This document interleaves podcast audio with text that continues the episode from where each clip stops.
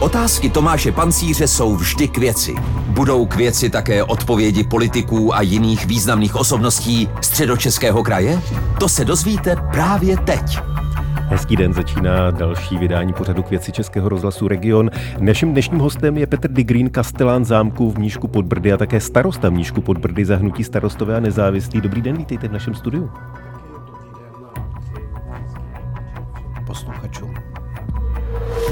Český rozhlas Region k věci. Jak už jsem říkal, vy jste zároveň kastelánem Mníšeckého zámku, zároveň neuvolněným starostou města. Dá se to dohromady stíhat? Dá se pečovat naplno o státní zámek a k tomu vést město z více než 6 tisíci obyvatel?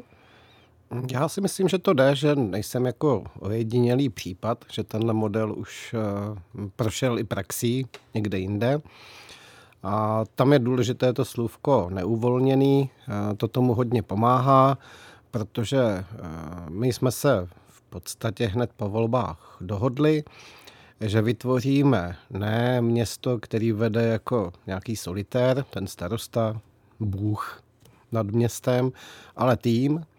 A to je právě ty dvě uvolněné místo starostky a ten neuvolněný starosta. Takže já to jistím jako zezadu a oni pro mě pracují. Takže úvahy o tom, že byste některou z těch funkcí opustil, jsou naprosto mimo. Myslím si, že v tuhle chvílečku to určitě dávám dohromady celku dobře. Když je někdo zároveň kastelánem, zároveň starostou, není v tom určitý střed zájmu?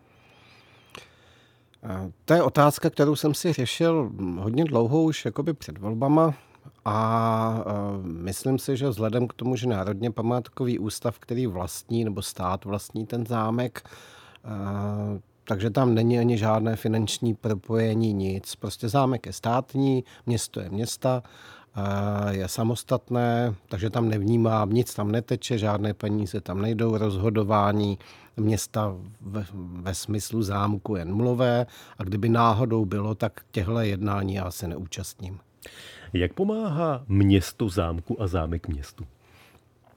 Já osobně to vnímám, že ta hlavní platforma, kde dochází vlastně k tomu spojení, je ten turismus.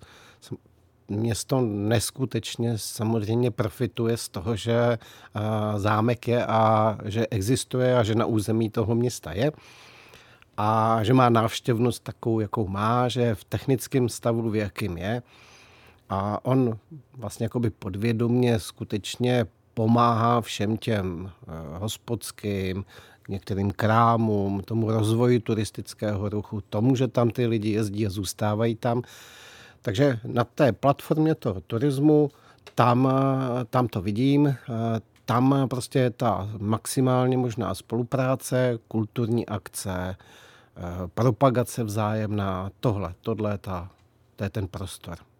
Vy říkáte, že město z návštěvnosti a z toho, že tam eh, státní zámek je, neskutečně profituje. Ono, když mluvíme o zámku, možná bychom měli upřesnit, že on je to původně hrad, přestavěný na zámek. No. Není otevřen příliš dlouho, vlastně po rekonstrukci přivítal návštěvníky až v roce 2006. Před covidem, když jsem se díval na statistiky, tak přicházelo 55 tisíc návštěvníků ročně. Jak jste na tom v současnosti? Vrátili jste se na tahle ta čísla? Ne, ne, nevrátili jsme a taky se i e, změnila ono to hodně ovlivňuje jakoby ta, hmm, ta statistika, jakým způsobem se ta návštěvnost vykazuje. My dneska se pohybujeme, pohybujeme někde kolem 30, 35 tisíc, ale trošku jinak se to počítá teď po covidu. Změnilo se to. Eh, vy nabízíte i speciální prohlídky pro děti, to už jste nabízeli před covidem, teď eh, v trošku jiné podobě děti provází průvodkyně v kostýmu. Jaký je o tohle zájem? To je náš, řeknu, to naše želízko v ohni. To děláme opravdu jako hodně dlouho. Eh, provázela děti, provázela Elza, provázela, provázel je Čertík Bertík a Čertík Brdík a další postavy. A dneska je to kontesa Kristýna nebo další princezny, které samozřejmě na zámku bydlí. A Tyhle prohlídky bývají po většinu roku beznadějně vyprodané a musí se kupovat dopředu nebo dopředu rezervovat. Neuvažujete, že byste přidávali? No to už ne. to už ne, to kapacitně, vzhledem tomu, kolik má mm, zaměstnanců zámek a jaké na to jsou disponibilní finanční prostředky na ty odměny, myslím si, že v tuhle chvíli jsme jakoby na limitu. Mimochodem, když mluvíte o průvodkyni Komtese, tak vy jste na jaře hledali obecně průvodce na zámek v Mníšku. Povedlo se to a je problém v dnešní době sehnat kvalitní průvodce na zámek? No, je to zajímavé, skoro bych řekl, že to bych zaklepal, že ten letošní rok určitě patří k těm lepším, eh, co se týče hm, té poptávky po práci průvodce. Před covidem bylo velmi složité sehnat rozumného průvodce, který dobře eh, mluvil, dokázal pracovat s lidma, měl čas, nevymýšlel si, kdy chce chodit a kdy nechce chodit do práce a akceptoval to finanční ohodnocení. To se hodně změnilo. Myslím si, že to je i taky z toho důvodu, že Národně památkový ústav zvednul ty základní sazby pro průvodce a dneska jsme někde ve středu pelotonu toho, co se nabízí na trhu práce, takže nás eh, už jakoby vyhledává mnohem větší skupina studentů a dá se mezi nima najít, eh, dají se mezi nima najít skutečně, hm, řeknu jako výborní lidé. My máme sami skvělý průvodce. Tak nic jiného bych od Kastelána ani nečekal. Kastelán zámku v Mníšku pod Brdy, starosta Mníšku pod Brdy z Hnutí stan. Petr Digrin je dnešním hostem pořadu k věci Českého rozhlasu Region. Posloucháte pořad k věci s Tomášem Pancířem a jeho hostem. Když se teď budeme věnovat té vaší druhé funkci, tak vy jste se do vedení města vrátil po čtyřleté pauze na konci loňského roku.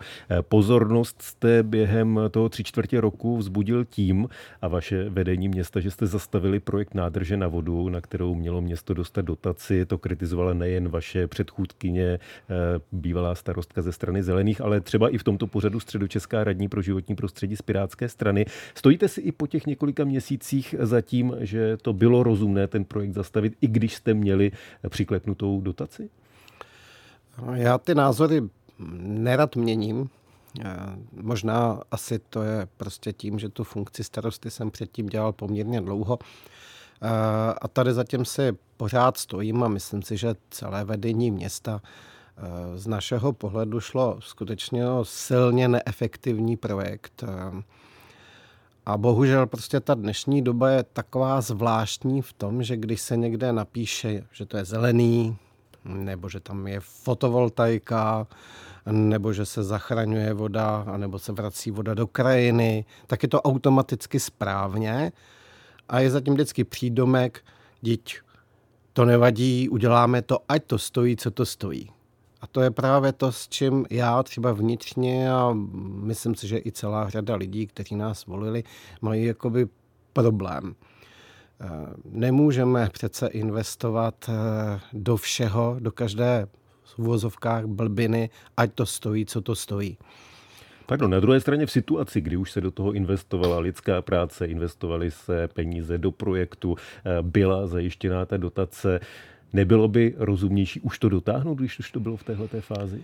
Ale ono se do toho investovalo jenom nepoměrně málo prostředků proti tomu, co by do toho v ty příští roky město uh, muselo investovat. To byly úplně nepoměrné peníze. Dotace byla, všude se inzerovalo, že to je 100%, ale když jste se na ten projekt podíval pořádně, tak člověk zjistil, že to není 100% že to je nějakých 11 milionů a město do toho ještě dalších skoro 6 muselo dát z vlastního. A tím došlo jenom k realizaci. A ten projekt, nebo řeknu ta nádrž, když by se postavila, tak by vůbec nebyla jakoby soběstačná, nefungovala by. Každý rok by spolkla další statisíce jenom na průběžnou údržbu. Eh, je hrozně jednoduchý něco postavit, ale je hodně těžký to jako pak udržet, aby to žilo. A když do toho musím pořád něco dolévat, tak to je neudržitelný projekt. A to je špatně. Vy jste zdědili po předešlém vedení ještě jeden pozoruhodný objekt, eh, říká se mu Kremrole, měl to být stánek prodejní, eh, vytvořili ho studenti eh, pražského ČVUT, dosud stále stojí v Praze, ale vy byste ho měli někam odvést. V posledním vašem městském zpravodaji tomu je věnován docela dlouhý prostor, ale vlastně bez nějakého rezime. Jak to v tuto chvíli vypadá? Odvezete ho do nebo odvezete Kremroli někam jinam?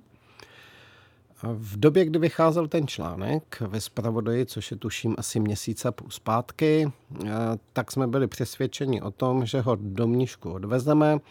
Eh, pracují na tom, nebo na tomhle projektu pracuje paní místo starostka Kotoučová a vypadalo to, že ho umístíme na některou z veřejných ploch města a skončí tam jako relikt minulosti, eh, socha, nějaký prototyp zajímavé architektury, která by eventuálně mohla třeba v budoucnu dostat eh, podobu, která by byla využitelná. To znamená, že by se podle toho postavil nějaká skutečná stavba, by se podle toho postavila, která by byla ale funkční, což Kremrole v žádném případě není.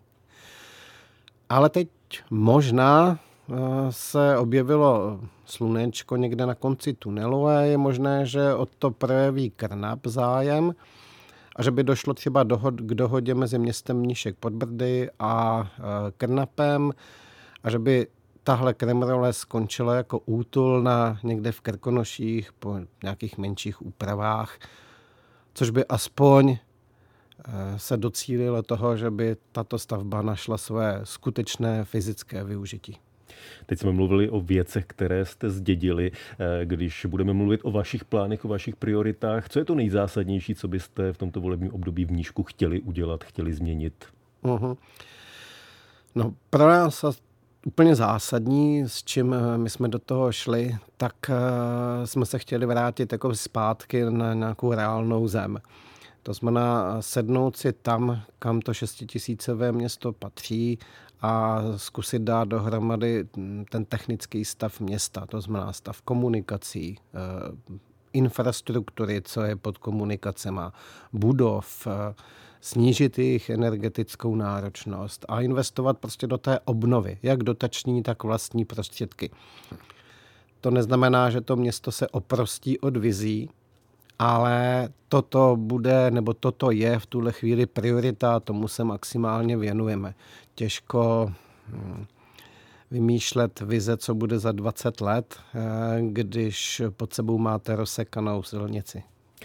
Na závěr doplňme pozvánku. Tuto sobotu právě v Mníšku začne a skončí druhý výlet v rámci turistického leta Českého rozhlasu Region. Trasa povede od zámku k baroknímu areálu Skalka. Všechno skončí koncertem v amfiteátru hostince u Káji Maříka. Na co dalšího byste naše posluchači do Mníšku pozval? Na tohle se teda těším, na tu sobotu, eh, obzvlášť pak na tu kapelu u Káji Maříka, tak uvidíme, možná si tu trasu projdu taky, jestli eh, to časově A nebo přijdete až do cíle, chápu Nebo přijdu až dobře. do cíle, samozřejmě do hostince Káji Maříka. Eh, ale asi bych pozval mm, vaše posluchače na další akce, které v srpnu proběhnou a hlavně na Hradozámeckou noc. Že nám teď skončila pouť a další poměrně velká akce je poslední víkend v srpnu, což je Hradozámecká noc eh, kde vlastně zámek bude otevřený až do půlnoci, poběží tam různé koncerty, eh, budou tam speciální prohlídky, noční prohlídky, celá řada aktivit a je to hodně navštěvovaná aktivita. Kastelán zámku v Nížku pod Brdy, starosta v Nížku pod Brdy, zahnutí starostové a nezávislí. Petr Digrin byl dnešním hostem pořadu k věci Českého rozhlasu Region. Díky za to, na viděnou, naslyšenou. Taky děkuju a pěkný večer všem. Od mikrofonu se loučí Tomáš Český rozhlas Region k věci.